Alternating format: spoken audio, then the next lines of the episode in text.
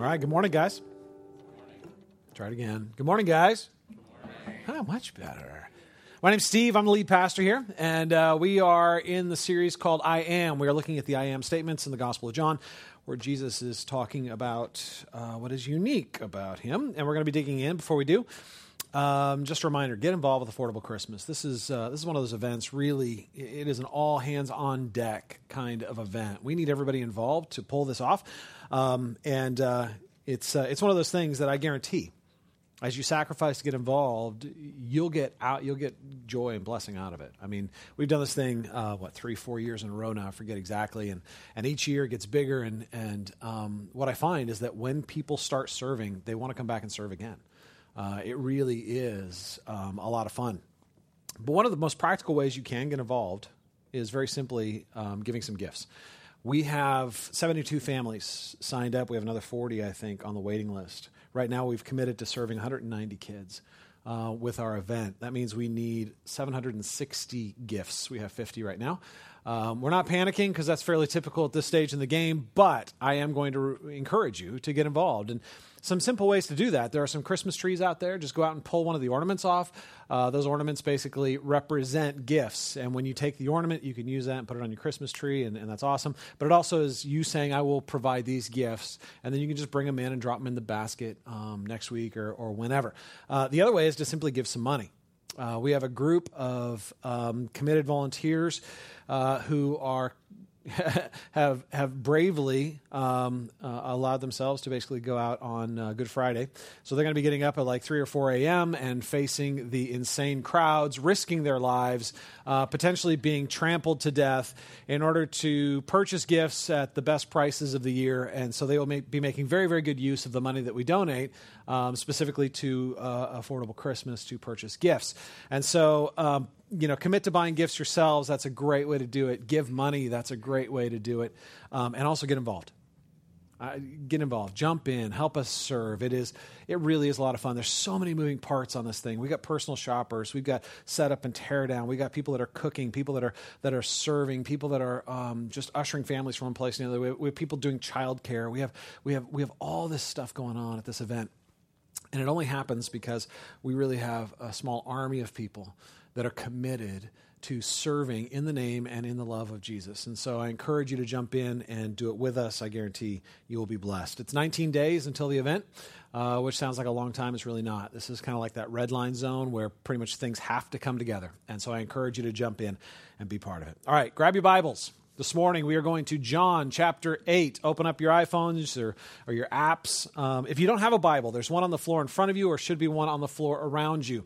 Grab one of those Bibles and go ahead and open up to page 894 uh, to go to John chapter 8. We are looking this morning at the third of the I am statements. Uh, where Jesus is basically um, speaking of himself. So we're listening to Jesus in his own words. And, and these statements, as, as you're going to see, if you haven't already, they are deceptively simple. They are the kind of statements that you can just run right over the top of without really thinking about what's going on. But they, they are loaded with meaning that is both challenging and encouraging. And, and kind of the premise behind this, this whole series is, is that we believe that, that as we come to know Him as He is, we are going to be freed to be who we were created to be. So as we come to know Him, we come to know ourselves. And so this morning, as we look at this statement, we're going to be looking at Jesus in his own words and considering the implications for us. All right, John chapter 8, verse 12. It's a short one. We get one verse today. All right. Again, Jesus spoke to them, saying, I am the light of the world. Whoever follows me will not walk in darkness, but will have the light of life. The word of the Lord. Would you guys pray with me? Father, I pray that you will open the eyes of our understanding this morning. The Spirit, you will do what only you can do, and that is to uh, speak to our hearts. That you wouldn't allow us to simply come and interact with ideas or analyze thoughts, or, but Lord, we would come into the presence of a person, that we would be melted by your love, and in the melting, find the place to best receive and experience the blessing that pours out through your Son. So, Father, I pray that you will do your work here this morning. I pray this in Jesus' name. Amen. So this morning we're looking at another fairly audacious claim. That's kind of crazy, right? Um, this is the kind of thing that if somebody comes up and, and, you're in a mild conversation with them and they say this sort of thing, you're probably going to get a little nervous. You know what I'm saying? Like they, they, they lock onto you with their eyes, staring at you, and they're like, I'm the light of the world. You're like, hmm, we're all bright lights. We all shine dimly in this dark place. Where's the chicken? Right? It's like, how do I get out of this awkward conversation? That's one of those moments when people start talking like this, you're like, this makes me nervous, right? But they lock on, man. They will not break eye contact. I am the light of the world, right? I mean, this is, I wonder if his disciples felt this way. Like he just he just kind of out of the blue, right? There's no context.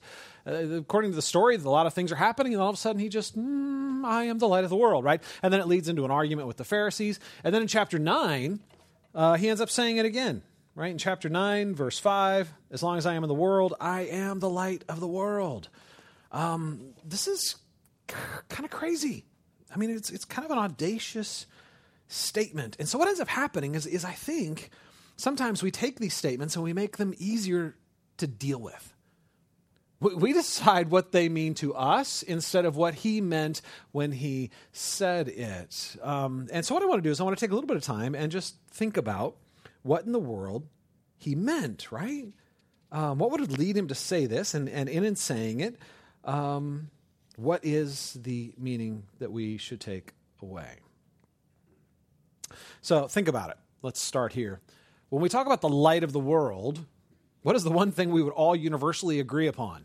Right? Whether you're living during the time of Christ or you're living now, it is, of course, the sun, right? The sun is the light of the world. That is universally accepted and non disputed, unless, I don't know, you're from Mars, right? I mean, this is the light of the world is is is the sun. And so I, I did a little bit of research. I mean, I came to find out it's kind of important. Right? I mean, it's kind of powerful, right? I'm not a scientist, but, but 1.3 million Earths could fit inside the sun. It's big. Um, it, it has 386 billion billion megawatts of power. I don't even know what that means. I just know it's a lot, right? It's, it's big. And some of you are like, well, I'm scientific. Can I explain to you all the different layers? I don't care. I really don't want to know all I need to know is that it's super powerful. And so you got all this power coming out of the core of the sun, and it moves through these different layers of the sun until it finally comes out and becomes light. And that light comes out through the universe, and that light makes life possible. That's kind of the heart of it, right? The earth rotates around the sun like a rotisserie, and the sun heats it right? That's why if you're down in the Florida Keys, you look like a lobster. If you're on the North Pole, you look like a popsicle because the, the areas that are closer to the sun get a greater level of, of heat and, and warmth from the sun. But in the end, the entire Earth is dependent on the light that comes from the sun. So, what does light do? What, is this, what does this light do? Well, of course, it provides warmth. It fends off the dark coldness of the outer reaches of space, right? It allows us to have this pocket of warmth, this place where life is possible, which is pretty awesome. Uh, I stepped out of the my front door yesterday morning. It was like I don't know in the 20 degrees or something, but the sun was out, and the, it, you could feel. Like I was wearing a black shirt, and you could just feel the warmth on your shoulders. And I was like, man, I am in that moment so thankful for the sun. It gives warmth. It allows you to see things, right? How many coffee tables would you completely smash your shins on if there were no light? I mean, it would be really difficult to do life without the revealing aspects of life. It gives us warmth, it gives us direction, it, it allows us to, to see what's around us. But more than that, light is what creates beauty in many ways. Right? You guys ever do the science experiment where you put light through a prism and it comes out like a like a rainbow? Right? Maybe you didn't do that. Maybe you didn't go to science class, but you've seen a rainbow in real life where water comes through, where water diffracts the light, right? The reason we understand color and we see the beauty of the world around us is light. Light comes down and interacts with the things around us and refracts light and reflects light and absorbs light. And, and that's what creates all the variety and the shades and the color and the beauty. So, light not only gives life and gives direction but it creates a space of, of beauty and, um, and safety. Light allows us to, to um, know our environment, to know where we are and, and where we're going. It, it, reveals to us threats and, and offers to us safety. Light is fairly important. Darkness, on the other hand, uh, when you think about darkness, darkness is simply the absence of light, right? Wherever there is not light, there is darkness. And, and darkness, as we know it, is powerless and passive. Um, in the presence of light, it simply flees, right? You can go down into the darkest cave and turn on the smallest flashlight and that light will overcome the darkness. It doesn't matter how oppressive, how deep the darkness is, a single match has the power to dispel the greatest darkness. Why? Because darkness is simply the absence of light. And as soon as light is present, darkness is destroyed. Every time the sun comes up, the, the darkness flees to the other side of the earth, right? I mean, it simply cannot, darkness can't exist in light because darkness is the absence of light. So, considering the earthly sun and considering what we know about the light of the world, that fairly informative, right? Now, here's the thing Jesus is not claiming to be the sun. I think that's fairly obvious that he probably knows he is not a giant ball of incandescent gas floating through the universe, right? He, he knows that he is not simply burning. What he's saying is, is metaphorically, he's like the sun. Now, it doesn't make it a whole lot easier. uh, to be to make this kind of claim that, that, that you are like the sun, metaphorically, is no less startling. He is, he's essentially claiming to be another kind of light, a different kind of light that is, in fact, just as important, if not more important, just as powerful, if not more powerful. The kind of light that gives life, not just to our bodies, but to our souls that he is radiating through the universe in such a way that, it, like the sun, it gives life.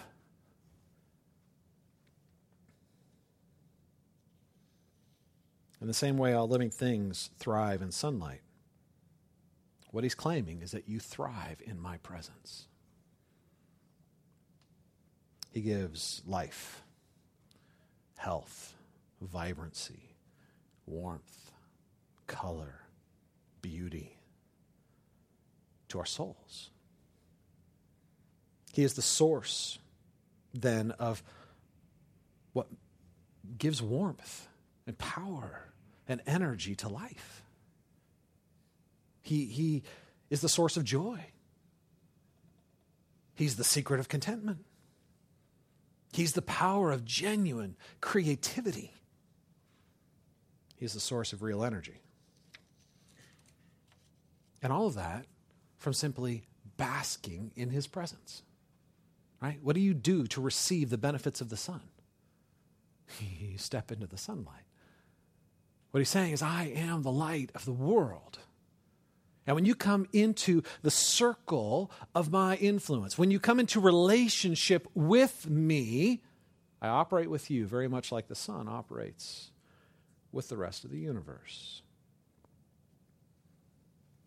What he is saying is that a relationship with him is foundational to life.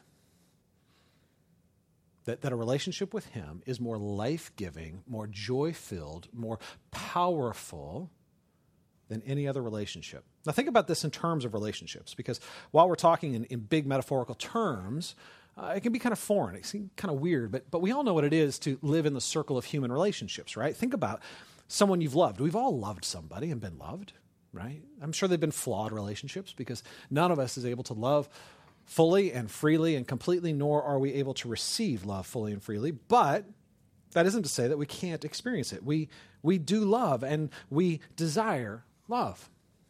What ends up happening is that we experience life better with love. Think about it. Why do you like to hang out with people you love? Why do you want to go to a movie or to a dinner or take a drive or play a game with somebody instead of by yourself? I, even if you're an extreme introvert and you're like, I crave alone time, you will eventually get sick of yourself. And you will be like, I miss somebody. Maybe only one person in the entire universe, but you will miss somebody. Right? Even introverts need human relationships. Why? Because love lights our soul. When we orbit around someone and they orbit around us and we live in the circle of that mutual love of giving and receiving, it gives meaning to our lives.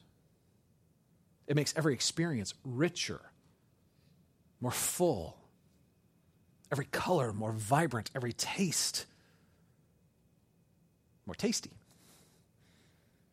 It gives meaning power, purpose, and joy. What he is saying is that his relationship is foundational to experiencing life. I am the light of the world. I am the sun that shines. Every other light is a reflection of mine. Every other manifestation of love is simply a facet of me because I'm the source. That's what he's saying. In the same way that, that we gain our energy from the sun, he is the source. We may experience it in different manifestations and in different ways, but he is that central source of life. So we have to be careful here. And this is why, because I think often the radically exclusive nature of these claims can be a bit challenging for us, right? Here's this dude who's like, I am the light of the world. And so, what ends up happening, um, especially in our culture, is, is that we like to basically reinterpret Jesus, right? A very popular way of thinking about this today is pretty much saying that, that Jesus is really just saying we're all lights, right? We, we all love and are loved, and we bask in the love of one another. And, and he was coming as an example of what it meant to love. And so, as we simply follow this example of loving and being loved, then we bask in the power of love. Pop theologians, you find them on TV, you find them on all the bookshelves, really would say that Jesus is just one of many very wise people who is pulling back the curtain on the nature of reality giving us a glimpse into what makes human life genuinely worth living. And so the freedom here is really just to love and be loved and, and to receive. And but you guys, we can't get around the fact that, that Jesus' statements are offensively exclusive. He's not saying, I am one light among many lights. He is not saying, I am the brightest light among many lights. He is saying, I am the light of the world. That's pretty exclusive. It's pretty demanding. Pretty crazy, honestly. A single man who had like 12 friends is saying, I am the light of the world. Reminds you of those uncomfortable conversations you had with the guy on the street corner with the wild eyes. I am the light of the world, right? It's radically exclusive language. Unless this man is more than just a man. Unless he is more than simply one more human among humans. Make it clear that's exactly what he's claiming. That's exactly what he's saying about himself. Every single one of these I am statements as we go through reveal a different aspect of this radical claim. And it was the understanding of the early church. His disciples had to wrestle with these claims and these audacious um, statements. We're going to unpack this a little bit, but I want you to see that this is, in fact, the general teaching of, of both Jesus and the early um, disciples. John, who wrote the Gospel of John, um, introduces Jesus to us in his very first chapter. I'm going to throw these verses on the screen because I want you to, to see in, in the very beginning of John chapter 1, when, when Jesus is introduced to us, this is what John says In the beginning was the Word. And the Word was with God, and the Word was God. All right, let me pause for a minute. I don't want to assume too much. What's all this talk about a word? Um, that's John's poetic way of speaking about Jesus. We know that because look down at the very end, which is verse 14, and the Word became flesh and dwelt among us. It's talking about Jesus the one who became man, but he pre existed, right? He wasn't created when he became a man, he pre existed. In the beginning was the Word. Why is he called the Word? Because it means he's the perfect expression of the thought of God. The Greek word logos there means that, that Jesus is the perfect manifestation of the character, the expression, the nature of God. He is God's word to us. He is God's communication to us. He is God's expression of himself to us. In the beginning was the Word, and the Word is with God, indicating that he was separate in personhood, and the Word was God, unified in nature. All right, here we have one of the many places where the New Testament writers kind of explore this crazy mystery we call the Trinity, right? This three who's, one what thing. Okay, it's crazy. I get it, but but that's how it's revealed. And, and, honestly, there's no real way to understand it because the more you dig into it, the more confusing it becomes. Right? Seriously, I mean, it's three who's and one what. I, I don't get it, but that's that's how he's revealed. Right? He's with God. He was God, one in nature, separate in personality. Um, and we see that there is, in fact, a Trinity. Right? Father, Son, and Holy Spirit. So you have perfect community existing at the heart of God. Right? So in the beginning, you have a self-contained God needing nothing. Self contained in love, right? You need people to love. You can't love yourself. He's self contained in love. He is the expression of giving and receiving love, of knowing and being known, of celebrating and being celebrated. He is the, the perfect experience of community and creativity and joy. And out of that, he created. He, the Word, was in the beginning with God. And all things were made through him, and without him was not anything made that was made. Genesis 1 and 2 is basically being summarized here. Uh, this idea that God created, not out of need, but out of joy.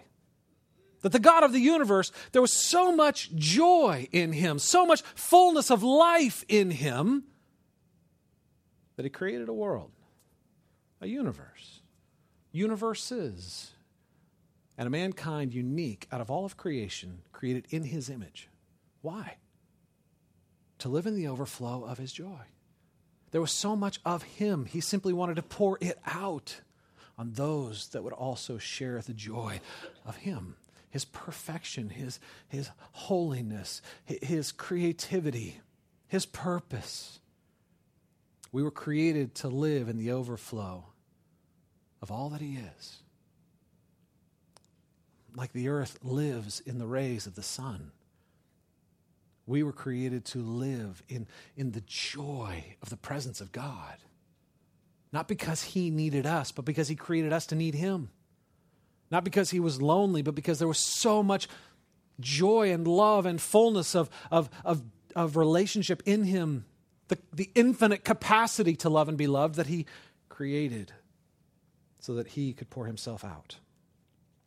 And then He goes on In Him was life, and the life was the light of men.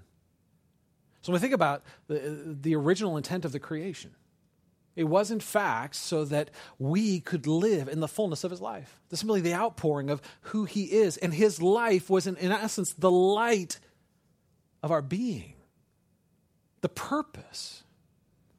Every other relationship was not made less important by this, but more important because it was a manifestation of and a sharing of the greater gift of God himself.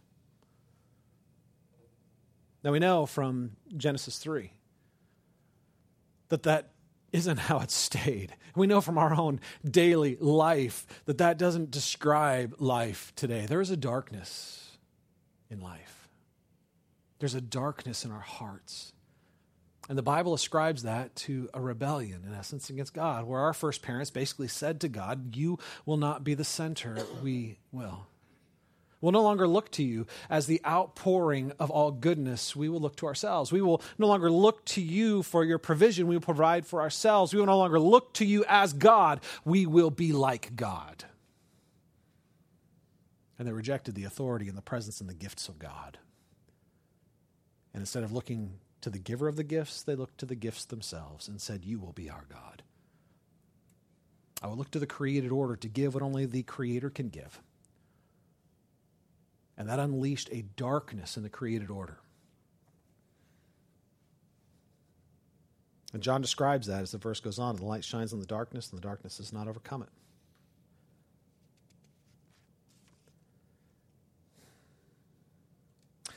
So, our first parents plunged the entire created order into the darkness of rebellion against God. So, Jesus is saying, as he says, I am the light of the world, He's saying, I created the whole thing. And it was my presence that was, everything was designed to, to orbit my presence. Everything was created to find its warmth in the outpouring of my love. And when he came, he came as the author of life. And it is his life that gives light and warmth and power and beauty to our souls. But unlike the sun, the darkness that he came to, to dispel isn't passive. Right? Physical darkness, we describe that, is, is simply the absence of light. The darkness that's in this world, though, the darkness that is in our souls, isn't just a passive lack of light. It's very active, it's very restless, and it resists the light. It hates the light because it hates letting God be God. There is within each one of us a desire to be like God. I don't want to be dependent. I don't want to be um, completely helpless. I, I want to take care of myself. I want to mark out my own future. I want to build my own identity. I will be like God. That darkness is restless and powerful. In fact, John um, describes it there. Let's shift the underline to change the highlight here. Look at those last two verses. In him was life, and the life was the light of men. The light shines in the darkness. That is talking about the incarnation of Christ when Jesus became man, and the darkness has not overcome it. That word for overcome is pretty interesting. It's a Greek word, um, katalambano, which means nothing to you, I know. But lambano, to, to grab, kata, to come alongside, is this idea of wrestling, grappling, right? So it's this idea that the darkness is grappling with the light, seeking to force it into submission. But it can't. Now, what's interesting is the word can also mean to come around something, to grasp it, as in to understand it.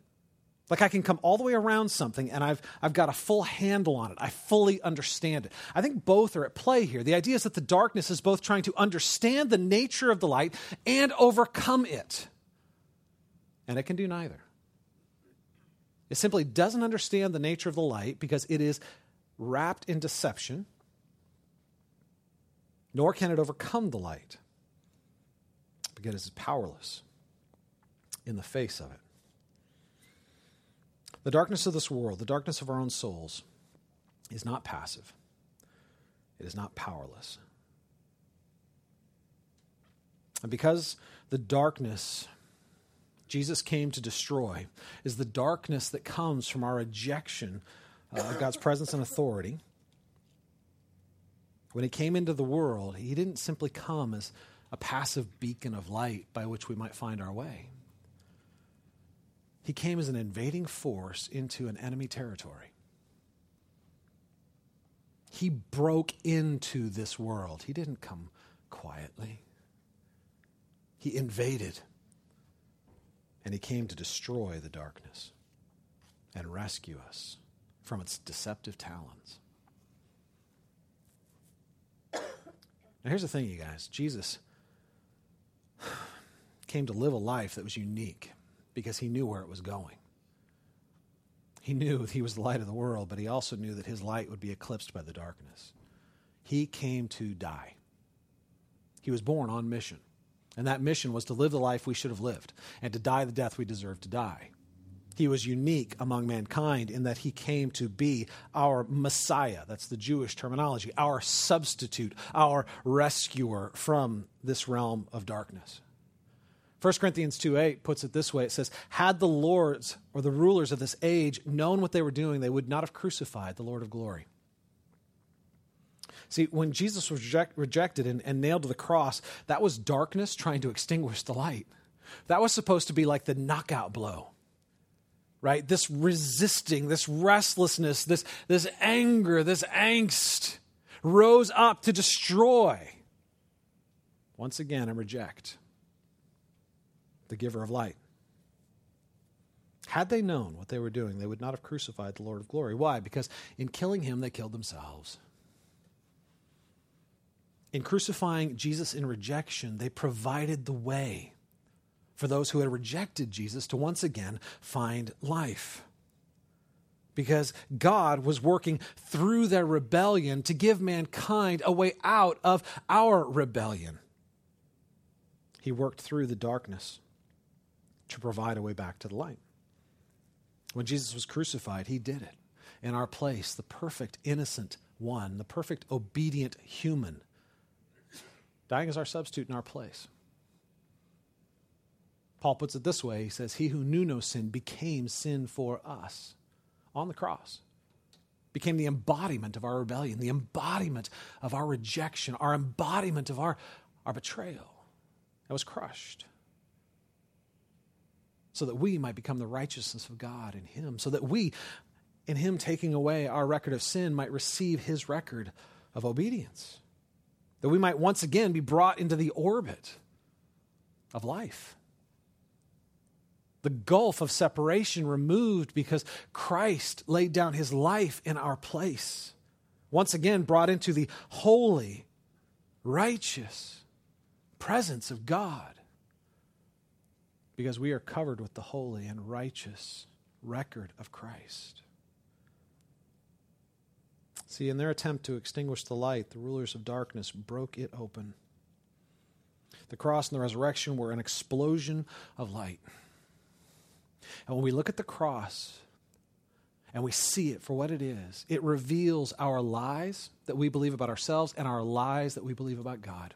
Because we see in the cross our sin we see that our best efforts are not good enough and, and our greatest failures are not terminal and end the story. We see a God who sees us as we are and loves us in spite of ourselves. We were so bad, he had to die. That was the price that had to be paid. But we were so loved that God, God willingly became flesh, that he might be rejected again, and in that rejection, work our redemption. The cross shows us our heart, the deceptive nature of our desire to be like God, and shows us God's heart, his determination to love us in spite of us, his determination to bless us in spite of our attempt to rob him of his glory. We see in him the ever present invitation back into relationship. That God does not look at us and reject us. He hasn't separated himself from our suffering. Instead, he has entered into it, so fully identifying with us that he became one of us, that we might become one of his. So Jesus came, you guys, as a different kind of light. And, and he came to destroy a different kind of darkness. And the end result is that this requires from us a different kind of seeing. John actually goes into great detail about this in some ways in John chapter 9. Now, I don't have time to read the entire story, but I love it. In John chapter 9, we have the story of a man born blind. And I'm going to encourage you on your own time, giving you homework here. I want you to read it. Okay? John chapter 9. And uh, it's one of my favorite chapters in the entire Bible. It is an incredible short story filled of irony and humor. Um, uh, the Apostle John, the, the one who wrote this book, I think of him in, in, some ways as one of the most creative of the New Testament writers, one of the most poetic. And, and man, he knows how to tell a story. And in chapter 9, you just see layers upon layers of irony. So I'm going to give you a little summary of this story because what John is doing is, is in essence, showing us that, that Jesus' actions illustrated his words. So at the beginning of John chapter 9, Jesus shows up and he says the same thing. He's like, Behold, I am the light of the world.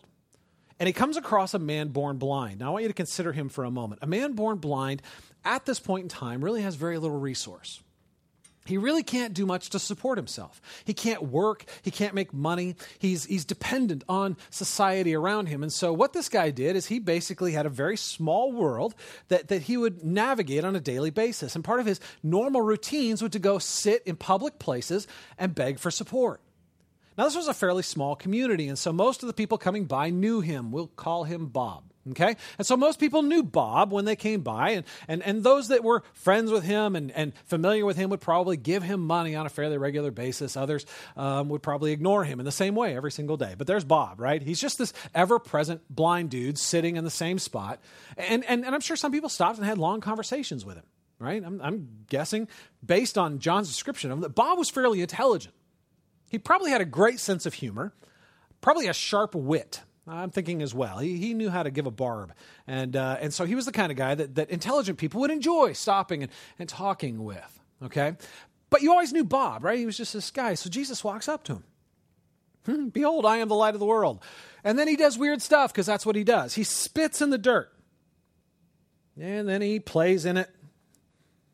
And then he takes the mud and he shoves it in the guy's eyes.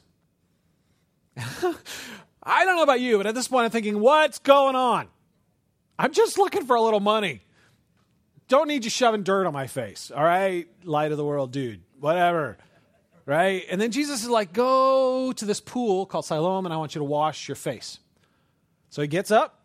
He knows the way. He's familiar with the area. He goes to the pool. He washes his face. And he can see. This is a guy who had learned how to go through life handicapped. He only had four senses. So he relied on what he heard. He relied on what he felt. He relied on how he had memorized his environment. And for the first time, he looked up and how incredibly overwhelming it must have been to see. He hears something and he's like, that's not what I thought that was. There's that. So he, I'm sure he would close his eyes to get his bearings and find his way around a little bit. And then he'd be like, that's what that looks like? That's what that is? And he would meet people and he didn't know who they were. He had never seen their faces before. And so people are coming up to him. They're like, hey, Bob. He's like, hey, talk some more. What do you mean, talk? Oh, oh, you're John. Yeah. Because he knows their voice, but he didn't know their face. What ended up happening is that people saw him, didn't think it was really him. Think about how the expressions of his face would change as he saw people he had never seen. And at first it'd be just confusion, like, oh, that's what you look like, right? And then, and then they would talk, and he'd be like, oh, you're so and so, or oh, you're so. You know, it's like all of these things are probably going across his face, and, and I'm sure they're completely unfiltered because of the overwhelming nature of simply seeing. And so people were asking, is this really Bob? It looks like Bob, sounds like Bob, but his expressions, his face, there's something fundamentally different about him. He sees life in a new way. He's experiencing life in a way that we've never seen him experience it before. So they do what is, in fact, perfectly natural in this culture. They take Bob to the Pharisees. Now, this isn't to accuse him, this isn't to get him in trouble. Pharisees, a lot of times, are bad guys in the New Testament, so we think every time they show up, they're the bad guys. They were the religious leaders of the day. And so when something crazy came up that everyone needed an ex- explanation for, they would go to the leaders of the, of the community. They would go to the Pharisees, right? And, so they brought uh, the blind man to the Pharisees to, uh, to get some answers. this was a bad day for the Pharisees. Um, I don't know if you remember two weeks ago when we talked about the first I am, that was John chapter 8. That's the previous chapter. John chapter 8, the chapter ended with them trying to kill Jesus right? He had gotten so far under their skin, they were like, We're going to stone you now, right? We're going to kill you for your blasphemy and your challenges and the way you, you undermine us, right? They're not having a good time with Jesus because Jesus is not supporting them. They're being challenged by him publicly and, and in ways that were, that were very difficult. People were starting to question their authority and in their interpretations, and, and, and, and Jesus just wasn't playing nice, right? So here comes this. I can imagine how this went down right? The Pharisees are having a bad day, and then here comes this crowd of people, and they're like, hey, we, we brought you Bob. Yeah, why? Well, Jesus healed him. Oh, seriously? Come on. Does this guy ever stop? Like they, they kept seriously. When you read the tone of the chapter, they're exasperated because Jesus keeps doing things they can't explain. And it just drives them crazy because they have to find a way to undermine his credibility. And so, like, he was born blind. They're like, bring him to us. And were you really born blind? Yeah. Well, how can you explain it? How do you explain you were healed? I was born blind. Now I see. That's all I can tell you. And they're like, so like, tell us how he did it. Well, he spit on the ground, he made mud, and he put it in my eyes. Oh my goodness. So mad. And I'll tell you why. Because he did this on Sabbath. He did this on a Saturday. One of the Ten Commandments is you shall obey the Sabbath and keep it holy by not doing any work on that day. right? And that's all the law basically says is, is don't work on, on the Sabbath, right? So what the Jews did is, is the religious leaders said, okay, there's the rule, obey the Sabbath. We're going to put a bunch of rules around it. And, and, and because we want to make sure that that rule is really protected. And so they put like hundreds of rules around it. And then basically said all of our rules are as weighty and as important as God's. And so if you break one of our rules, that's the same thing as breaking God's rule. So they had all kinds of crazy stuff. One of the commentators I read said that Jesus broke like seven specific rules just in the way he did this. Right? He spit in the ground. I don't know, that irrigation, okay? Um, he made mud tilling, right? He packed his eyes. Bruh. Construction? I don't know. But he's doing these things, right? Now, here's the thing I mean, they were so specific. If somebody was injured on the Sabbath, they couldn't be healed unless it was life threatening. So if you broke your arm on the Sabbath, man, you're out of luck. Forget you. You got to wait till the next day to get your bone set. Why? Because that's work. We can't work on the Sabbath, right? Unless you're going to die. Okay? If you're going to die, then we'll condescend and let somebody fix you. But that's a sign of God's judgment on you that you got so hurt on the Sabbath, right? I mean, they really were like this, just so proud of the way they. And so they hear about Jesus healed him, did it through this like i mean that really is weird you guys. I mean sometimes jesus just says a word and people are healed. Why did he spit? I, i'm thinking he did it to get under their skin. That's my thought. I think he purposely did it to so they're infuriated so like half of them are like he did this incredible thing. How do we explain it? The other half are like he has to be a sinner because he's not obeying our rules. So they set out to discredit him. They set out to destroy him. They can't get anywhere with the man born blind because he's kind of playing dumb, and you can tell he's kind of playing. I mean, he keeps giving the answers that are the right answers, but he's giving them in just the right way that uh, that kind of get under their skin. So finally, they decide to call in the kid's parents or the guy's parents and say, "All right, let's let's see if we can get somewhere with him." So they bring in the parents, and they're like, "They're like, all right, is this your son Bob?" Yeah. Was he really born blind? Yeah. Well, how come he can see now? They're like, you read it. They're like, we think you better ask him. He's of legal age. We're not going to, why don't you talk to him? So they're infuriated. They're like, because they're threatening. Basically, they have the authority to put people out of the synagogue, to basically disrupt their entire social network. And so they're coming in with intimidation and threats and this weight of power, and, and, and they're not getting anywhere. They can't, it's like you're, you know, it's like you're using the wrong tool to get the right job done. All they've got is a hammer. And so they keep just pounding it. And they're so infuriated that it's not getting where they want to go. So they call the man born blind back in. And this time they're just being very direct. They're like, We know this man is a sinner. Give glory to God and admit he's a sinner. We can't deny the, the miracle, but, but if you at least admit he's a sinner, that he did the wrong thing on the wrong day, then we, we have something to work with here. And the man born blind said, essentially, has it ever been heard of that a man born blind has ever been healed? Isn't that a sign of something important? Isn't that like light breaking into a dark world? Isn't that kind of like life the way it's supposed to be? That broken things get healed, that hurt things get fixed, that dark things are enlightened isn't this kind of a good thing? And then they wouldn't receive it. I said, No. No. In fact, we're so infuriated. Tell us the whole story again. Tell us again how he healed you. And the guy's like, You guys are really asking a lot of questions. Would you like to become his disciples too? That was it. That was the straw that broke the camel's back. I mean, they just broke and they're frothing at the mouth. And it's this image, they're so angry. So they're like, You're just a man born blind. What else can they do? And they kick him out. They kick him out. All right, now think about the characters of this story. You have the man born blind, you have the Pharisees, and you have the parents. Are the Pharisees walking in light in any way, shape, or form? They're really not. They have a kingdom to protect, they have a reputation to build. And so they are determined to protect it at any cost. They are willing to silence any voice, to, to, to twist any story, because in their mind, they're so right, they simply have to find a way to prove you're wrong. It doesn't really matter if you actually are because we assume you are, right? I have to be right because my entire life is built on this. My entire reputation is built on this. Everything I know about myself is built on me being right.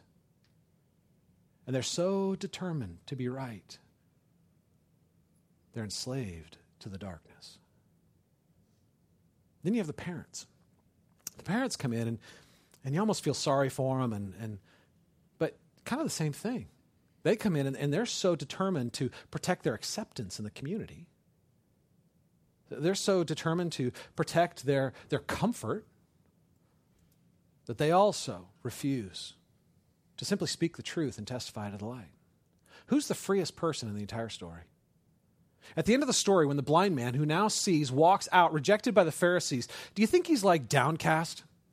Oh man, they don't like me. Oh man, they've rejected me. I have a feeling like he walked out like full of joy. For probably one of the first times in his life, head held high. Why? because he was starting to experience the warmth of the sun. Because he was starting to experience life as it was supposed to be. Not life controlled by what people think, not life controlled by your need to prove yourself, not life controlled by, by somehow establishing your own righteousness. He was a helpless person, completely devoid of any ability to help himself. And Jesus showed up and met him in his need and simply poured out his goodness on him. And he received the benefit. That's freedom. The fundamental difference between the man born blind and the other characters of the story humility versus pride. See, the darkness that we're talking about that has invaded this world, the darkness that is so restless in our hearts, is a darkness of pride. It is us simply saying, I will be like God. I know what's best for me. I will provide for myself. I will not be dependent. I will establish my own glory. I will be like God. See, a new way of seeing is founded in a fundamental humility that says, I'm not God, nor can I be. I have no way to fix myself, no way to prove myself. And because of the work of Christ, I don't have to. I can rest in the work of the one who did it for me. That's the humblest place to be. It's also the place of greatest freedom, joy, and power. To simply delight in the love of God poured out to us in the person of Christ, our acceptance from God through the work of Jesus. Not because I earned it, not because I was good enough, not because I measure up, but because Christ measured up for me.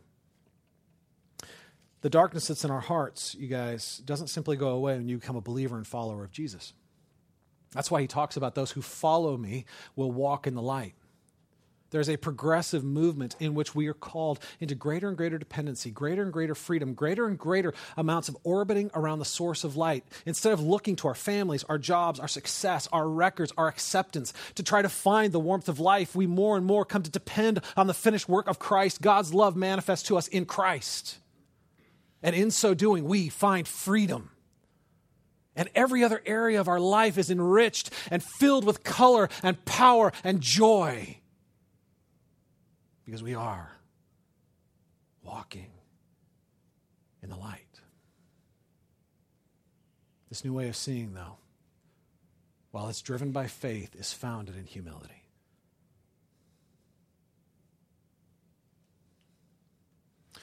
When Jesus says, I am the light of the world, it is a declaration of truth, whether we keep our eyes closed or not, whether we refuse to see it or not.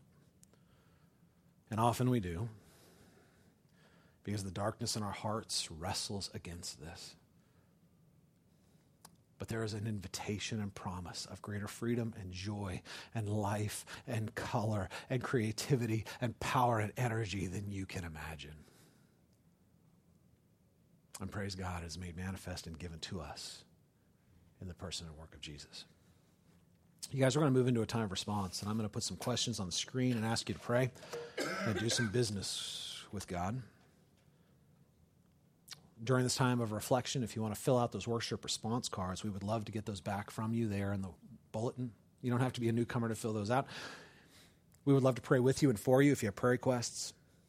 If you're new here, we would love to know how you came. If somebody invited you, if you heard about us in some other way, if you would indicate that on there. And just drop them in the response boxes um, either during communion or after the service. We'd love to hear from you. If you're a first time guest, we have a gift for you at Connection Point.